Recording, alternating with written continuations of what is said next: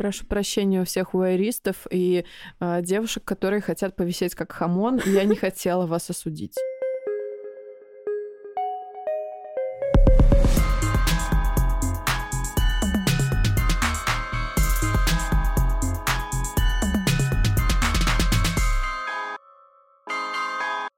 Привет, это Таня Симакова, главредка The Village. И журналистка Юлия Рузманова. Это подкаст издания The Village «Не новая этика», в котором мы разбираемся, кого и как мы могли видеть сегодня и вчера. Вообще, можно оказаться абьюзером даже в отношении своей собаки, если просто использовать не ту амуницию. Или тебя вообще могут назвать сталкером, если ты ночуешь в соцсетях у своего бывшего партнера. Ну и часто непонятно, где эта грань, что значит быть хорошим человеком сегодня, и вообще, как эти новые или не новые этические нормы могут нам помочь. В каждом выпуске мы будем обсуждать новые нормы и те темы, которые сейчас невозможно игнорировать. И в этом подкасте мы будем говорить про так называемую новую этику. Это словосочетание, которое, кажется, всех бесит. Одних бесит то, что под ним подразумевается, а других более прогрессивных, наоборот, бесит, что мы его, в принципе, используем, потому что им кажется, что никакой новой этики не существует. И поэтому все боятся его использовать как будто. Итак, термин «новая этика» вошел в нашу жизнь всего пару лет назад и вызвал неоднозначную реакцию. Кто-то принял новые правила общественной жизни, кто-то увидел в этом опасность сейчас будем разговаривать о новой этике. Но эти слова я даже боюсь произносить, потому что они какие-то, ну, актуальные, я бы сказала, точнее, актуальные для небольшого количества людей. Речь идет о начале тех процессов, которые в течение нескольких десятилетий совершенно точно коснутся так или иначе всех. Это комплекс явлений, которые мы определяем словосочетанием «новая этика». На самом деле никакой новой этики нет. Я считаю, что есть только старый добрый гуманизм, который просто сейчас стал более заметен. Поэтому мы вместе с приглашенными экспертами будем обсуждать жизнь невидимых социальных групп, феминизм, наши отношения с телом и как быть хорошим хозяином своему животному. Если вы хотите разобраться в этих непростых темах, подписывайтесь на наш подкаст в приложениях, где вы обычно слушаете подкасты. И сегодня мы будем обсуждать секс-позитив. Что это такое, зачем оно нам нужно и как секс-вечеринки делают нас более секс-позитивными. А, я решила выбрать эту тему, потому что сейчас она очень на слуху. Не только потому, что в Москве и в Петербурге и в других крупных городах в России проходят секс-позитивные вечеринки, но и потому, что один из самых популярных сериалов сейчас а, называется Sex Education. А, он как раз про секс-позитив.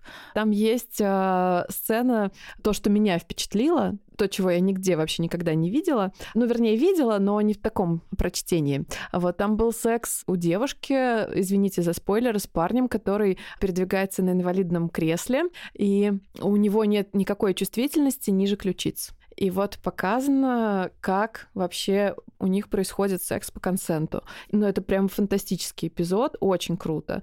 И вообще, мне кажется, что здесь проговариваются многие штуки, которые, в принципе, до этого в массовой культуре особенно и не проговаривались. Там, а как вот вообще расставаться так, чтобы было не так больно? А как э, проговаривать свои желания? Ну хорошо, но я понимаю по отдельности каждое слово, естественно, я знаю, что такое секс, и знаю, что такое позитив, но что в целом имеется в виду под этой концепцией? Секс-позитив — это новое отношение к сексу, которое включает э, несколько категорий. Э, во-первых, это принцип согласия. Во-вторых, э, контрацепция и осознанное отношение к сексу. И самое важное для меня, например, это отсутствие осуждения каких-либо сексуальных предпочтений или так называемых кинков. Звучит, конечно, классно, и про принцип согласия сейчас действительно стали говорить много, и люди с разными сексуальными предпочтениями осмелились говорить о своих предпочтениях вслух.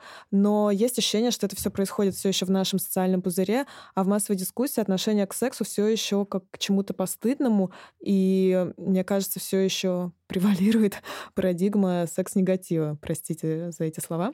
Ну, то есть люди до сих пор э, публично утверждают, что мастурбация — это что-то постыдное, что, на мой взгляд, абсолютное лицемерие с их стороны. Инцидент с футболистом Дзюбой здесь очень показательный. Здесь как раз проявилась а, так называемая старая норма и новая норма. А, Артем Дзюба а, мастурбировал перед кем-то на камеру, то есть это был какой-то явно а, виртуальный секс. Это видео утекло в сеть, И Какие-то футбольные начальники Дзюбы, старые усатые деды, сказали, что он опозорил э, российскую сборную и выперли его из сборной, хотя он вообще-то один из сильнейших игроков.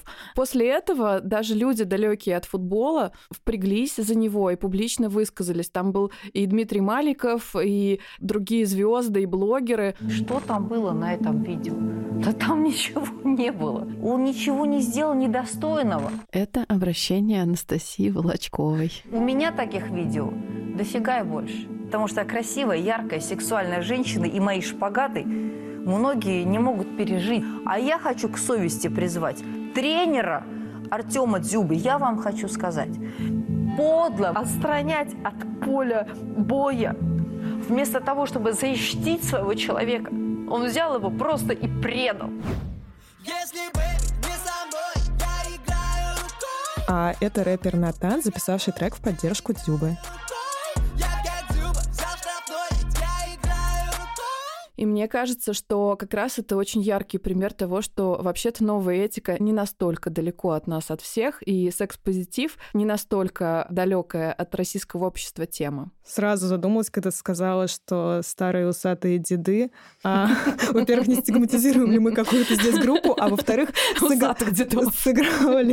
сыграла ли, в данной конкретной ситуации эту роль. То есть здесь важно, что это именно представители вот того возрастного поколения. Мне кажется, дело здесь не в даже старости, а в каком-то, извините за выражение, майнсете. И как раз, я не знаю, там какой-нибудь Сергей Минаев, который постоянно очень хочет, чтобы я его наконец-то упомянула. Привет, Сергей Минаев.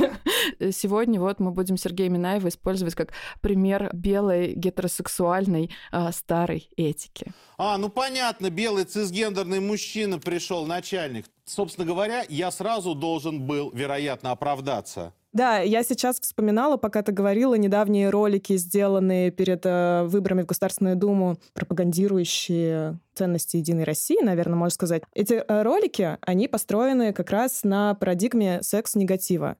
На том, что пробовать в сексе что-то новое — это плохо. То есть суть ролика какая? Что там молодая пара, парень хочет заняться сексом с девушкой. Лен, какие планы на ближайший полчасика?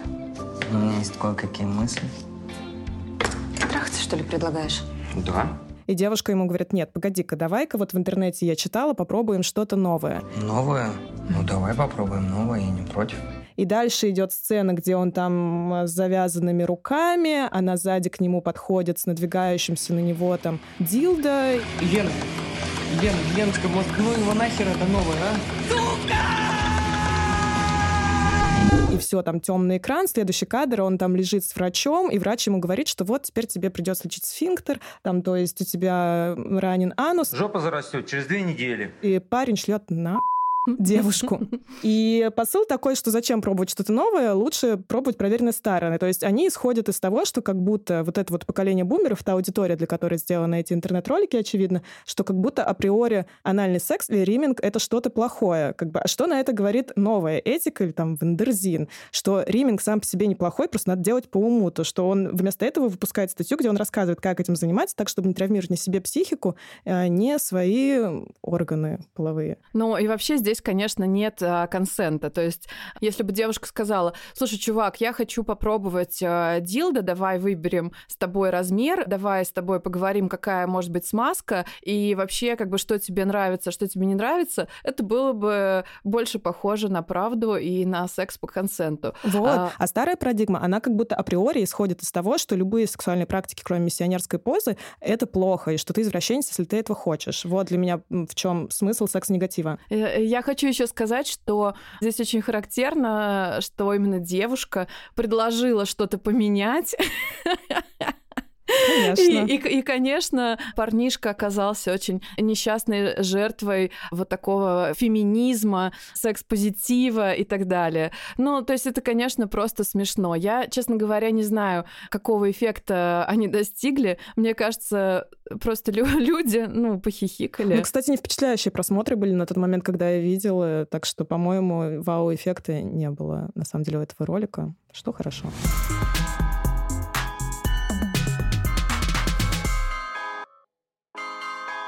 Хочется от секс-негатива перейти к секс-позитиву. Как в твою жизнь он вошел? На самом деле он вошел в мою жизнь, и я обалдела. Вообще, секс-позитив, как мы уже говорили, это про принятие. И вообще про принятие в том числе разных сексуальных предпочтений и принятие существования ЛГБТ людей. И зачастую речь идет не только о принятии общества, но и принятии своей собственной гомосексуальности. Блин, это очень непросто мне все рассказывать, но мою бисексуальность было очень сложно для себя, для самой мне признать. В первый раз я влюбилась в девочку, когда мне было 8 лет. Это была моя одноклассница, мы с ней очень много времени проводили. И в наших отношениях было все, как бы, кроме, кроме секса, разумеется, но это были очень драматические отношения, там, с ревностью, всем-всем-всем. И мне тогда было вообще, ну, абсолютно непонятно, что со мной происходит. Во мне было очень много эмоций, и, к сожалению, вся последующая моя жизнь была лишена секс-позитива, и я воспринимала свои чувства к девочкам как что-то ненормальное, как что-то ужасное, как а, какую-то черную дыру неназываемую. Я помню, когда а, мне было, наверное, лет 12 или 13, я впервые увидела в передаче, по-моему, 600 секунд, но в какой-то такой программе типа а передовой где Александр Невзоров рассказывал про то, как устроены гомосексуальные отношения в российских тюрьмах. Я недавно снова случайно на него натолкнулась где-то. Меня так триггернуло, девчат. Я просто чуть с ума не сошла. То есть я вся покраснела, э, я вся покрылась э, просто каким-то э, липким потом, потому что я вспомнила это ощущение, когда я видела репрезентацию своих чувств такой вот абсолютно отвратительной, гомофобной программе. Женский секс э, назывался там какими-то мерзкими словами. Я не буду даже эти слова упоминать. Если вы очень сильно заинтересуетесь, можете этот ролик очень легко найти.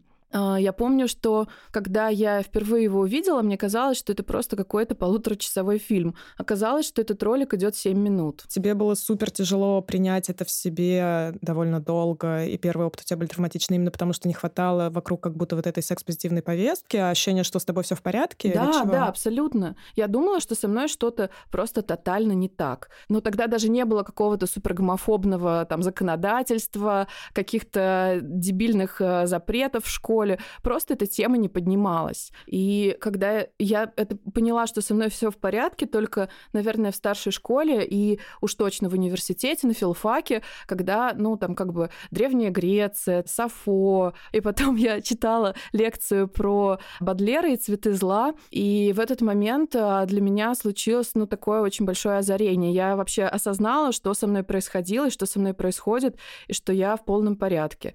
И у меня в тот же вечер начался роман с моей одногруппницей. Красиво. Я не знаю.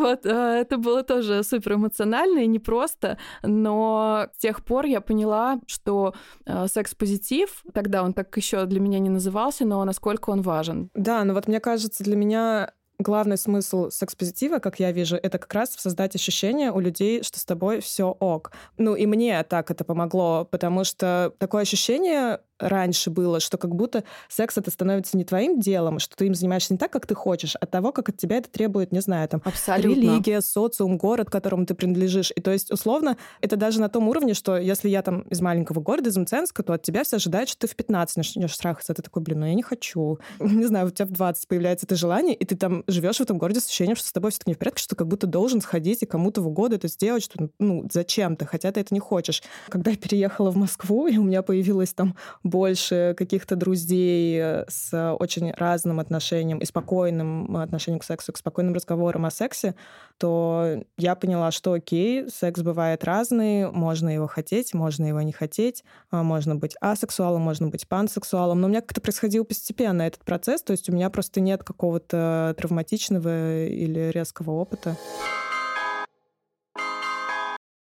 Мне кажется, что в последнее время появилась уйма а, секс-вечеринок, и это говорит как раз о том, что наше общество наконец-то а, становится более секс-позитивным, более открытым к новому и к новым типам отношений, и вообще снимает с секса какое-то табу.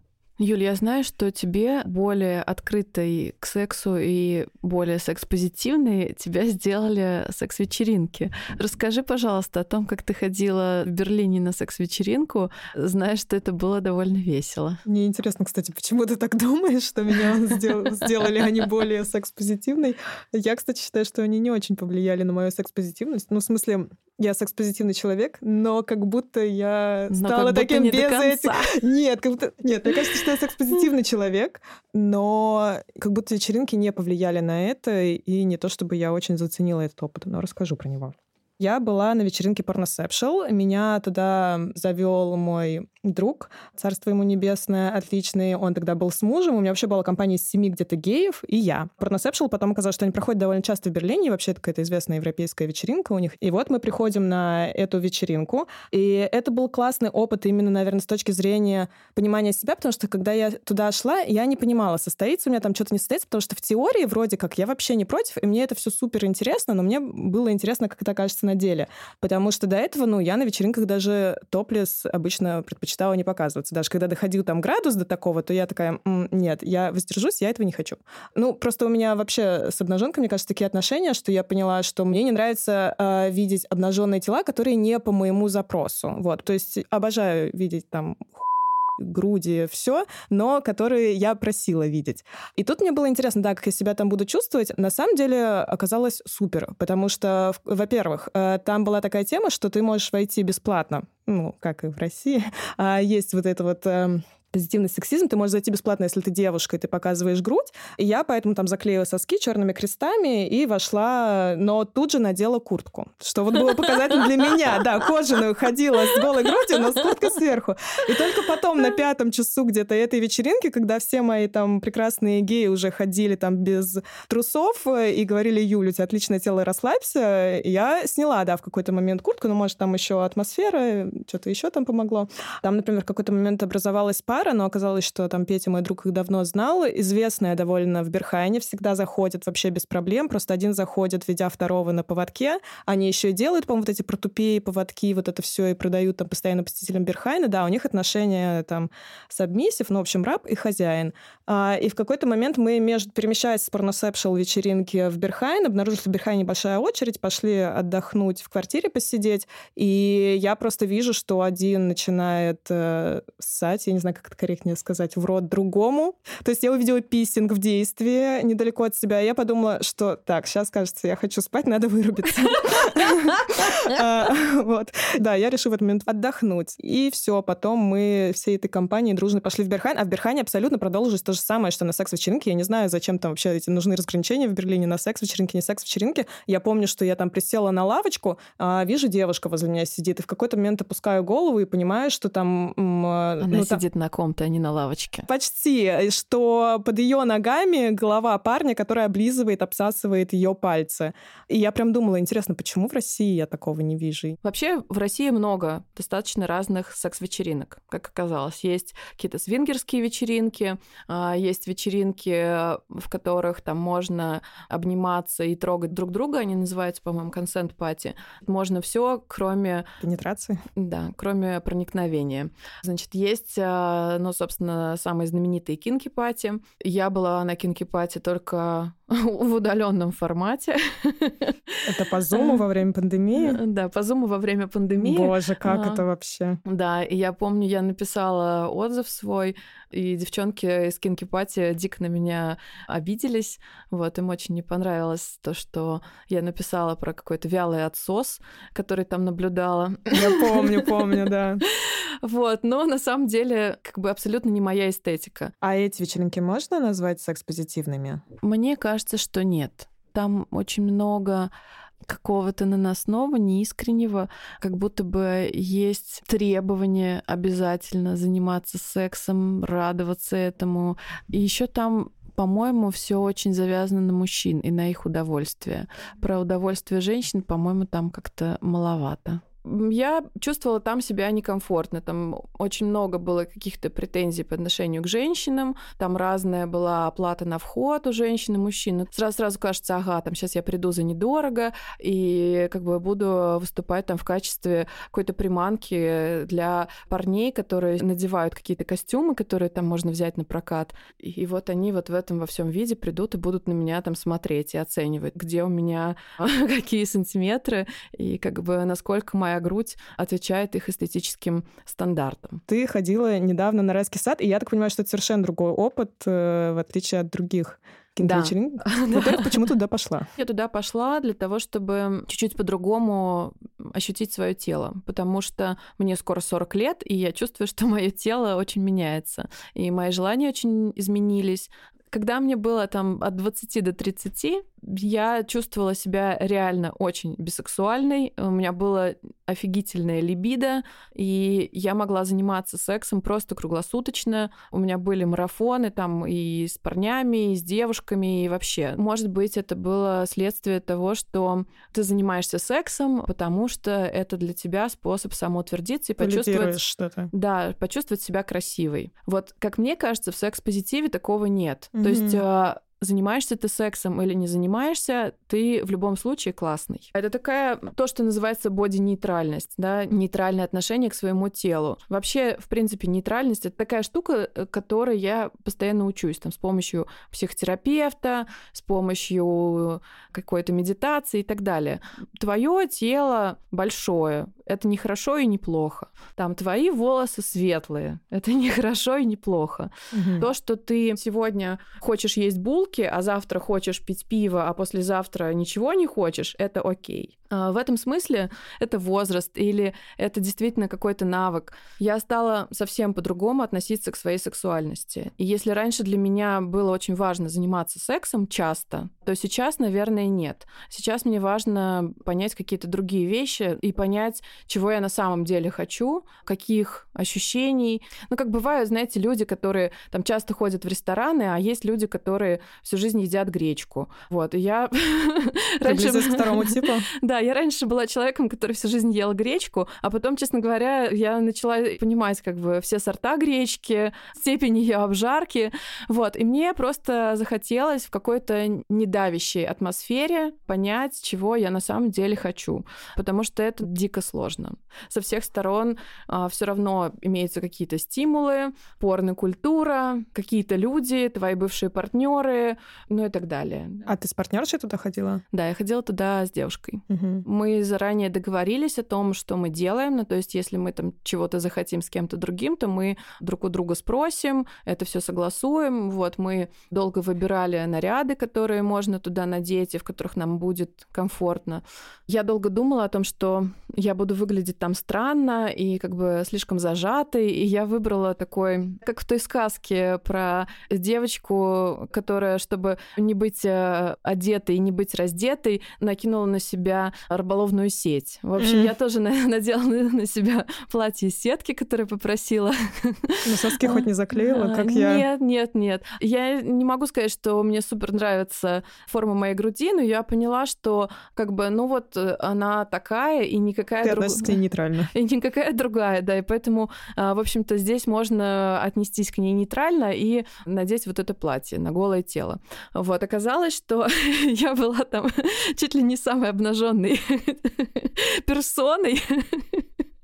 Ого. А, вот, да. И я там встретила массу знакомых. И спасибо большое моим коллегам из редакции, которые тоже э, были приглашены. Вот ко... это интересно. Ты нам запретила туда идти. Вот, кстати, почему ты так сделала? И я потом думала, ну окей, мы там, я была в чате, это увидела. А если бы из коллег кто-то не увидел и пришел бы туда, почему а... ты решила, что коллегам не надо туда идти? Я подстраховалась и контролировала еще чат вечеринки, и еще написала организаторам, чтобы никого из редакции туда, ну, Вау. в этот раз не пропускали. А, Я объясню, почему. Потому что у моих коллег не должно быть вот этой непрошенной моей обнаженки, потому что мы с ними все равно находимся в каких-то административных отношениях властных, и мое обнажение, ну, здесь может быть для них а, некомфортным, но они никогда мне не смогут об этом сказать. Тань, блин, прикройся, я не хочу видеть твои соски. Так, подожди, но правда ли ты думала больше о том, что коллегам некомфортно, или о том, что на самом деле тебе может быть некомфортно, что коллеги увидят и будут что-то там думать? Ну, конечно, мне было бы не очень комфортно, если бы мои коллеги, особенно парни, ну, смотрели на мое полностью практически обнаженное тело. В общем, да. Ну, расскажи тебе это самой, как этот опыт, помогло ли тебе это? А, Во-первых, да, помогло. Я использовала все а, возможности, которые там были. Там было несколько пространств, где можно было по-разному себя почувствовать. Вот. И там была такая разновидность пэтплей, но у меня не было никогда опыта в пэтплее, и я про это вообще знала. Пэтплей? Пэтплей — это когда ты перевоплощаешься в какое-то животное. Это такая форма БДСМ-игры. Я просто испугалась, что это секс с животными. Нет, нет, нет. Первый раз я видела пэтплей только, наверное, в фильме «Горькая луна», прошу прощения. А, да-да-да. Вот, каких-то там махровых 90-х. Где моя свинка? Не смейся. Заткнись. Иди, свинка. Ты что, хочешь меня трахнуть, грязнуля? Вот тебе. И вот здесь э, был э, перформанс, он назывался «Перевоплощение в свиней». Там был такой мини-свинарник оборудован прямо с настоящим сеном. Там была девушка, которая свинарка, и была вспомогательная Хрюша Ветчина. Такой парень, ну, парень просто невероятный, конечно. У него длинные волосы свои, а, такие блондированные. В общем, он супер справлялся. Вот на нем была куча татуировок, куча каких-то следов от каких-то других взаимодействий. И я на него смотрела, на то, как он хрюкает, перемещается. Я думала, блин, парень, сколько же ты вынес в этой жизни?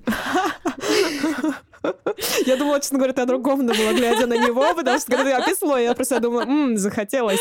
Это все понятно, да, ты уводишь от себя. Расскажи, как ты, ты сама А. там провела время именно. Я провела там время в трусах. В чужих или в своих Нет, э, рукой? нет, Я, я была в своих трусах, но они были очень эпизодическими такими. Я себя почувствовала абсолютно... Короче, то, что есть у животных, и то, чего нет у нас, это абсолютное отсутствие оценки. Как бы ты смотришь на кошку или ты смотришь на собаку, ты никогда ее не оцениваешь с точки зрения там какой-то конвенциональной красоты. Любое животное априори красиво. Мгм. И это был для меня очень крутой опыт в том смысле, что я себя вот как бы абсолютно занейтралила в этой ситуации. То есть одно дело, когда ты тренируешь там сам, а другое дело, когда ты помещен в такую ситуацию, где ты себя не оцениваешь. Мгм. Это просто реально дорогого стоит. И мне кажется, что я после этого как будто заново вообще родилась. Вам в итоге с твоей девушкой пришлось пользоваться вот этим правом там, согласования, развлечься с кем-то? Честно говоря, мне не очень хотелось с кем-то развлекаться, потому что я получила там нужный мне телесный опыт. Быть с кем-то в этой ситуации мне не хотелось, потому что мое либидо, честно говоря, очень избирательное. Понимаю, очень Вот. понимаю.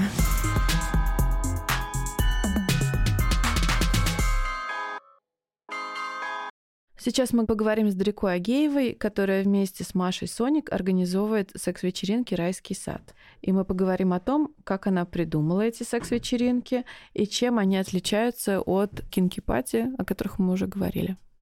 Мы не называем это кинки-вечеринкой.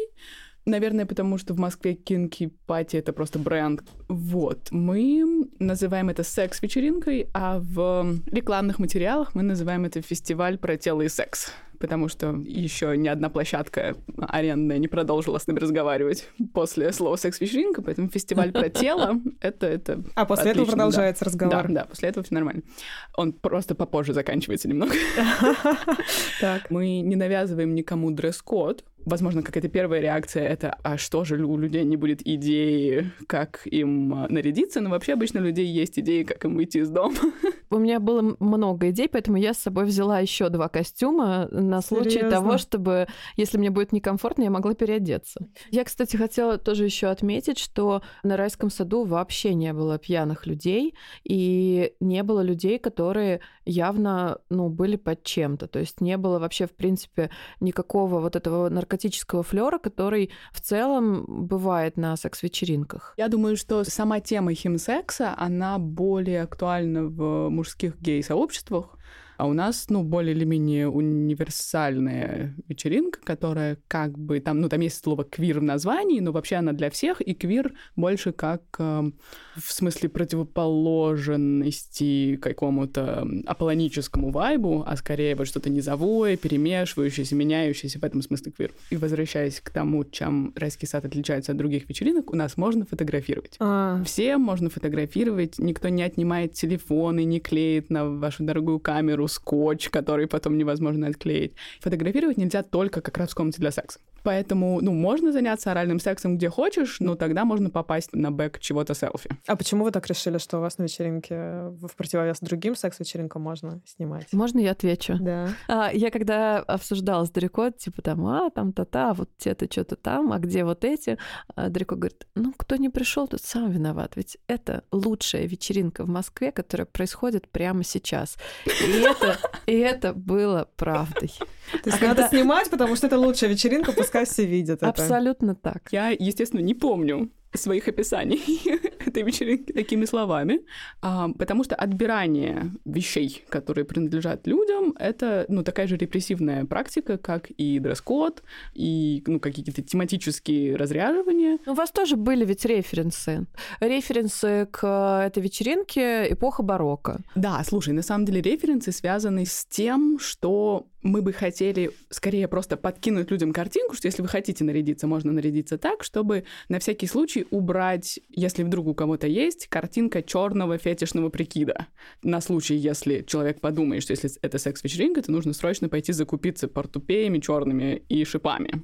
А, вот, а так, да, у нас был эм, мудборд со всякими сетками и цветными штучками, но который был совершенно опциональный. Вообще возникла идея сделать ваши вечеринки, захотелось как-то противопоставить или сделать что-то новое. Хотела сделать какую-то штуку просто для себя, чтобы с э, людьми, которых я знаю, классно потусоваться в красивом месте, чтобы это не был какой-то техноангар черный. И мы начали делать такую вечеринку первую, и начали-начали ее делать, и потом из 30 человек она вдруг превратилась почти в 100 А когда была первая? в марте. То есть мы не планировали как-то выкатываться на рынок услуг секс-вечеринок а, конкурентный. Мгм. Вот, но оказалось, что запрос довольно сильный на это. Получается, что вторая вечеринка у нас выросла еще в полтора раза, но по принципу и наполнению была примерно такая же. Большая музыкальная программа разная, и сегмент, который довольно традиционный для секс-вечеринок, некая структура телесных услуг, типа пытки, воск, массаж и так далее. Я знаю, что для вас это абсолютно некоммерческий пока проект, и что вы, наоборот, даже, может быть, в минусе.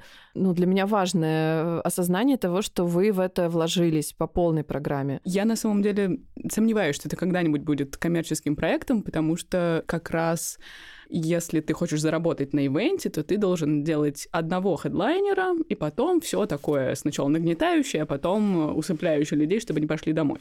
А у нас очень много всего, типа четыре дорогих артиста за вечер. И поэтому это выглядит наполненно и круто, и все находят что-то свое. Я думаю, что мы сможем заработать только если перепланируем вообще всю концепцию.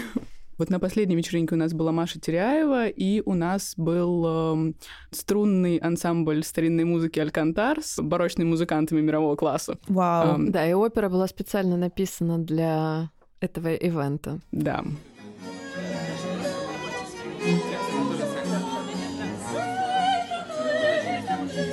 Но на самом деле в этот момент на сцене выступали полностью обнаженные, великолепные перформеры. Танцоры. Простите, коллеги, что я вам запретила приходить. Так, но мы не коллеги, я приду в следующий раз, Таня. Можешь серию увольнений схлопотать. А я вот уже, а я ушла, зачем, ты думаешь? Чтоб ходить с Таней на секс-вечеринку и не стесняться. Ну а вот почему именно это получилось сразу у тебя секс-вечеринка, а вот не просто вечеринку ты организовала? Потому что я в целом думаю, что люди, когда идут тусоваться, если они, конечно, не идут на какое-то такое программное мероприятие, они немножко оставляют дома свое тело, и мы идем на улицу за информацией. И зачастую, когда мы приходим на концерт, мы просто ставим свое тело и начинаем какую-то информацию получать. То же самое со всеми образовательными штуками. Мне кажется, очень круто, когда ты приходишь куда-то и начинаешь думать, вот, мое тело здесь, оно может поделать вот это, вот это еще я могу поделать для своего тела. Ну, у нас нет таких мест, чтобы нормализовать телесное общение. Понятно, что можно пойти куда-то в клуб, танцы и так далее. Ну, в общем-то, вайп не для всех, и для этого нужно социализироваться тогда, ну, через какие-то стандартные знакомства. А чтобы снять с этого общения нагрузку каких-то дальнейших социальных э, развитий, ты приходишь, у вас есть договор, все до этого обсудили, что вот есть такие-то правила, это безопасно. Более того, ты знаешь, что все люди, которые туда пришли, они, они прошли анкету из огромного количества вопросов. И собеседование. Реально? Да. Собеседование в смысле? В каком А, виде? Для тех, кого мы с моей соорганизаторкой Машей не знаем лично, с ними мы проводили собеседование, как правило, просто в письменном виде в сообщениях. Много отказов? Нет, нет, на самом деле не так много отказов, потому что в целом весь визуал нашего мероприятия выглядел так, что, в общем, если тебе такое не нравится, то ты и не захочешь. Сергей Минаев не пройдет. Понятное дело, что может создаться впечатление, что какие-то вот эти стандартные вопросы про консент, про вежливость, их можно обойти и как бы, ну, обмануть систему. И у меня тоже было такое волнение, типа, делаю анкету, вопрос, что вы сделаете, если вы захотите кого-то потрогать? И я думаю, вау, любой абьюзер, естественно, напишет все как надо, а потом Мгм. начнет всех трогать без спросу. Мгм. Нет. Куча людей писала, подойду и посмотрю в глаза и потрогаю.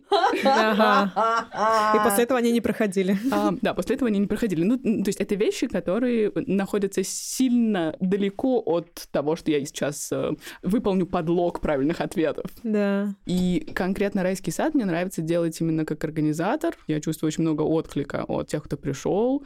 В общем, мне не кажется, что это потеря времени, где мы не зарабатываем много денег. И мы с Машей месяц после вечеринки разгребаем всякие крутые отзывы о том, как люди потом подумали о вещах, о которых они никогда не думали, и начали какие-то... э, Не то, что новые отношения, типа я познакомился с кем-то, и теперь мы встречаемся, ну, а какие-то вещи, которые направлены на самого посетителя. Новые отношения с собой. Да, да. А Расскажи немножко про эти отзывы. Вы специально собирали обратную связь от тех, кто приходил. А, Вот что, не знаю, там удивило, обрадовало, что ты увидела там, может быть, неожиданного или наоборот, э, что ты ожидала, и это было. Вы уже обсудили практику превращения в свиней. Было очень много отзывов про нее. В основном мы ничего не поняли. Хотя на нее было очень небольшое количество людей, мне кажется. Ну, там просто, извините, малая пропускная способность э, для будущих свинок. Про свинарник было много отзывов, э, в основном от людей, которые в нем не участвовали, про то, что они ничего не поняли, про то, что они туда заглянули, и там была какая-то странная тема без инструкции, непонятно, что происходит, и они пошли дальше. Я считаю, что это супер, потому что штуки, которые больше похожи на искусство, чем на сервис, типа массаж, например, они должны ходить по этой линии, когда ничего никому не понятно, а кто хочет разобраться, тот уже все не лежит. Я сейчас как-то так противопоставила практики искусства практикам, э, которые более такие однонаправленные, типа воск и так далее. Вот, но на это тоже были офигенные отзывы, особенно было много отзывов людей, которые попали на эти штуки под оперу, и всякие описания, когда я лежу, средневековый вокал, барокко, и на меня что-то капает горячее, а потом это срезают холодным ножом. Я хочу сказать, что для меня было важным, что все эти практики, которые у вас там были, и сенсорная комната, и воск, свинарник, и пытки, они не были про шоу вообще. То есть это было все про общение со своим телом и про то, насколько ты доверяешь другому человеку с тобой сделать э, какие-то штуки. Насколько это было осознанно для вас, или это просто так, э, ну, как бы... На секс-вечеринках есть формат шоу, и он подразумевает немного другое. Это когда опытный получатель практики и опытный предоставитель практики, э, которые знают друг друга, делают какую-то штуку, и все на них смотрят. Да, я просто видела на секс-вечеринках такое, что там приходит девочка и говорит, ой, хочу, чтобы на меня все смотрели, а вот подвесь-ка меня, дорогой там мастер э, пыток. И вот мастер пыток берет эту совершенно там зеленую девчонку, вешает ее как э, хамон в подвале, и вот она там висит, а все на нее пялятся. А это плохо? Хочу. Ну, не знаю, я, я бы не хотела оказаться на ее месте, потому что, возможно, на меня слишком много пялились в свое время. А если она реально этого очень хочет? Хочу снять некоторую стигму с воеризма. Да, да, да. Я просто подумала, что девушка может быть attention horror, я не знаю, как это нормально назвать без вот этого. Соответственно, другие люди воеристы. То есть тут win-win situation, что называется. Простите за англицизмы. А, да, и вот эти вот люди, которым нравится просто смотреть, а больше они ничего не хотели, они вообще-то тоже очень страдают, потому что на них все давят, что надо что-то делать. Ну, они просто хотели бы смотреть, и они даже готовы спросить разрешение. А, или, может быть, даже хотят спросить разрешение, потому что без разрешения им не нравится смотреть. Прошу прощения у всех уэристов и э, девушек, которые хотят повисеть как хамон. Я не хотела вас осудить. Просто, наверное, не до конца э, Понимала. понимала это. А еще есть секс-консьерж. Да, расскажите про секс-консьержа, что это? Секс-консьерж — это такой навигатор, потому что где происходит. Часто бывают на секс-вечеринках люди, волонтеры или гритерс, которые ходят по помещению и помогают разобраться, что где, и помочь. Но мы решили, что мы бы хотели оставить всем возможность посидеть в углу без того, чтобы подходили люди и спрашивали, чего вы тут один стоите. Помочь чем? Да. И чтобы человек сам принял решение, что ему что-то нужно, и тогда он мог пойти к консьержу, там получить всякие приколы, карточки с заданиями, спросить, что когда будет, записаться на штучки, получить, Наклейки. Получить программку для оперы. Либретто. И еще там были наклейки. Да, наклейки. Для тех людей, которые опасаются, что они придут на секс-вечеринку, и там их начнут трогать. У нас были наклейки на тыльную сторону ладони, черный крестик, который обозначал, что не надо инициировать взаимодействие со мной без э, разговора. А если на тебе нет наклейки, то с тобой можно инициировать без разговора взаимодействие? Ну, можно подойти и сказать там, типа, мне нравятся твои уши, можно я там поцелую? Ну, ну, разговор по умолчанию всегда все должно начинаться Конечно. с разговора. Слушай, ну тут много оттенков, но глобально, если это незнакомые люди, тогда, конечно, лучше поговорить. Другое дело, что если, например, вы с этим человеком уже до этого пообщались, то нужно ли спрашивать это второй раз? Вообще-то нужно. Реально. А.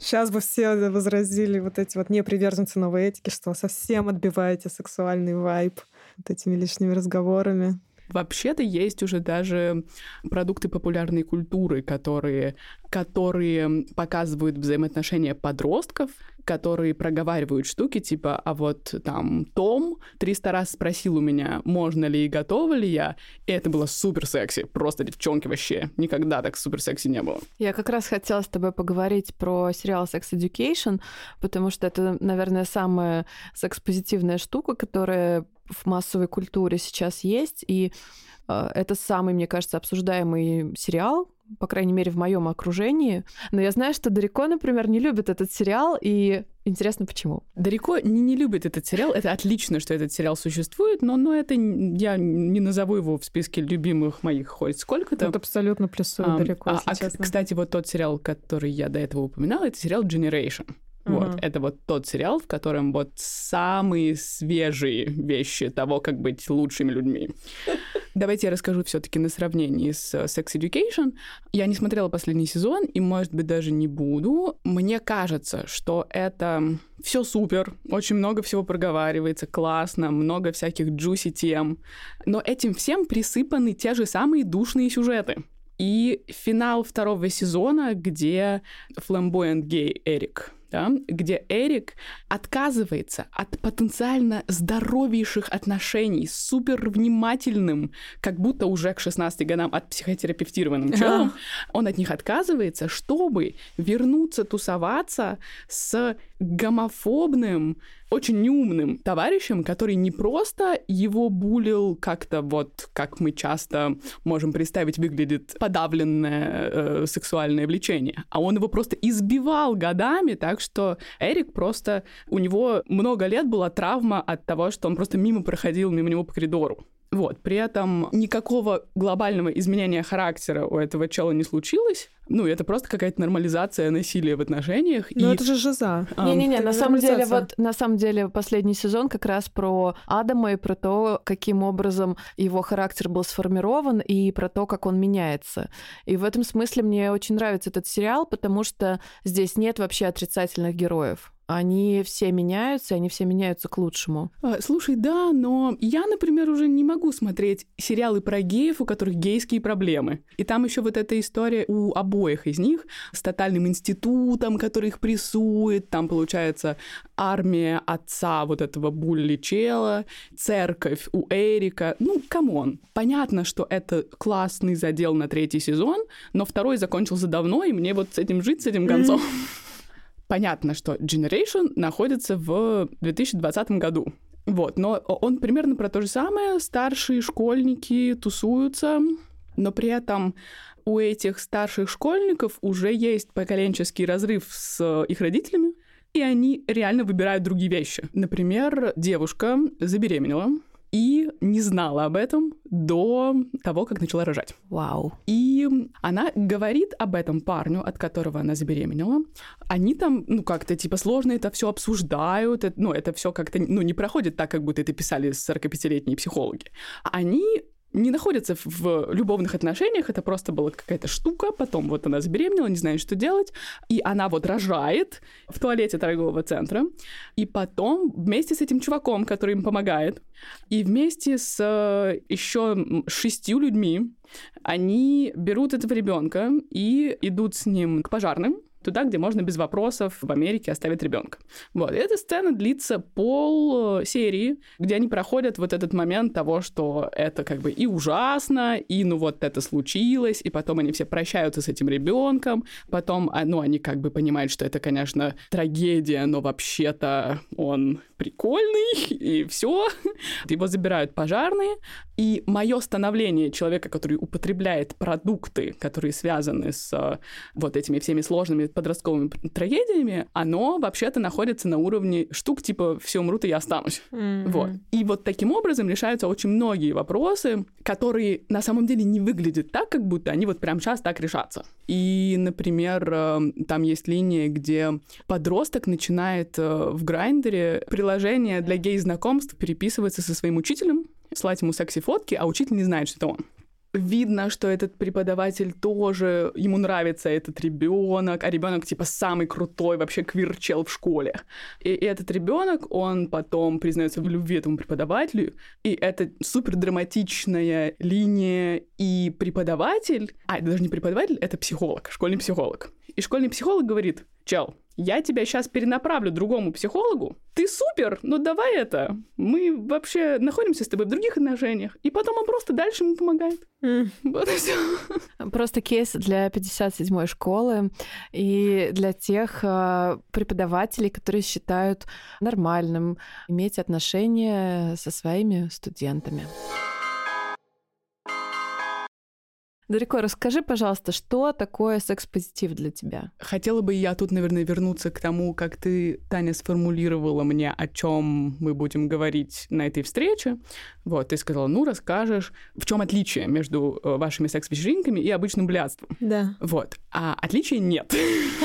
А, Отличие только в отношении. Отношения нейтральные. Возвращаясь, опять же, например, к тому, почему мы не запрещаем фотографировать. Вот я как раз думаю, что если ты бы хотел, чтобы твое присутствие на секс-вечеринке осталось незамеченным, секретным, и никто бы никогда не нашел тебя танцующего в купальнике на фоне Да э, ладно, без купальника, ч- далеко. чего-то там. Слушай, ну если ты так страдаешь, то ты можешь в купальнике, но почему-то некоторые люди даже в купальнике не могут себе э- это допустить. То вот тогда, наверное, этот mindset называется секс-негативный. И как раз вот этот отсев, он довольно важный, потому что мы бы хотели, чтобы люди к нам приходили все таки не для того, чтобы схватить какую-то свингер-иерархическую эмоцию, Блин, у меня сейчас просто родилась идея, которая довольно очевидна из твоих слов, и странно, если она реализована, а может, она реализована на секс-вечеринках, о том, что надо, раз у вас можно снимать, вам, наоборот, надо сделать такую, мне кажется, такое взаимодействие, где комната, где конкретно тебя снимают, то есть те люди, которые хоум-видео стесняются сделать дома, или у них нет партнера, который снимет их вялый отсос,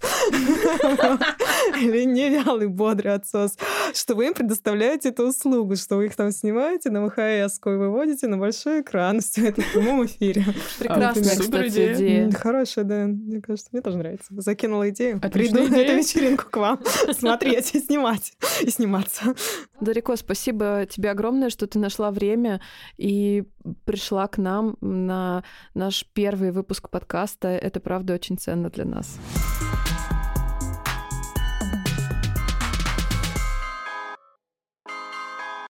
целом мы сейчас на таком вайбе, что, естественно, мне сразу захотелось побежать срочно на эту вечеринку, несмотря на мой...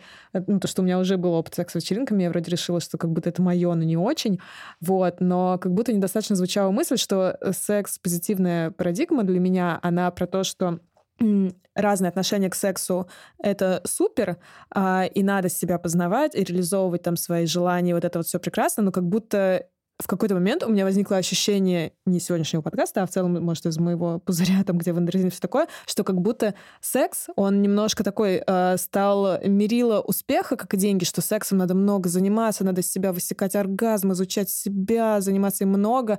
И мне бы хотелось, возможно, чтобы больше голоса дали, ну или в целом, что надо говорить о том, что разные отношения к сексу — это ок, и в том числе, если ты не хочешь заниматься сексом, если ты асексуален, или у тебя там, ну, как гречку есть, тебе хочется только и больше ничего не пробовать, или если тебе хочется там раз в год заниматься сексом и не ходить на эти секс-вечеринки, это тоже окей, это тоже абсолютно нормально, и э, ты от этого не хуже, не лучше, с тобой тоже все в порядке, не надо из себя высекать оргазм и засовывать в себя всякие вибраторы, если это не проистекает из твоего какого-то естественного желания. Это абсолютно секс-позитивное утверждение, Юля, потому что гонка за сексом как а, за способом валидировать а, свою красоту, э, Желанность. желанность а, и вообще свою какую-то способность а, а, к отношениям Не ведет ни к чему хорошему. абсолютно не ведет ни к чему хорошему.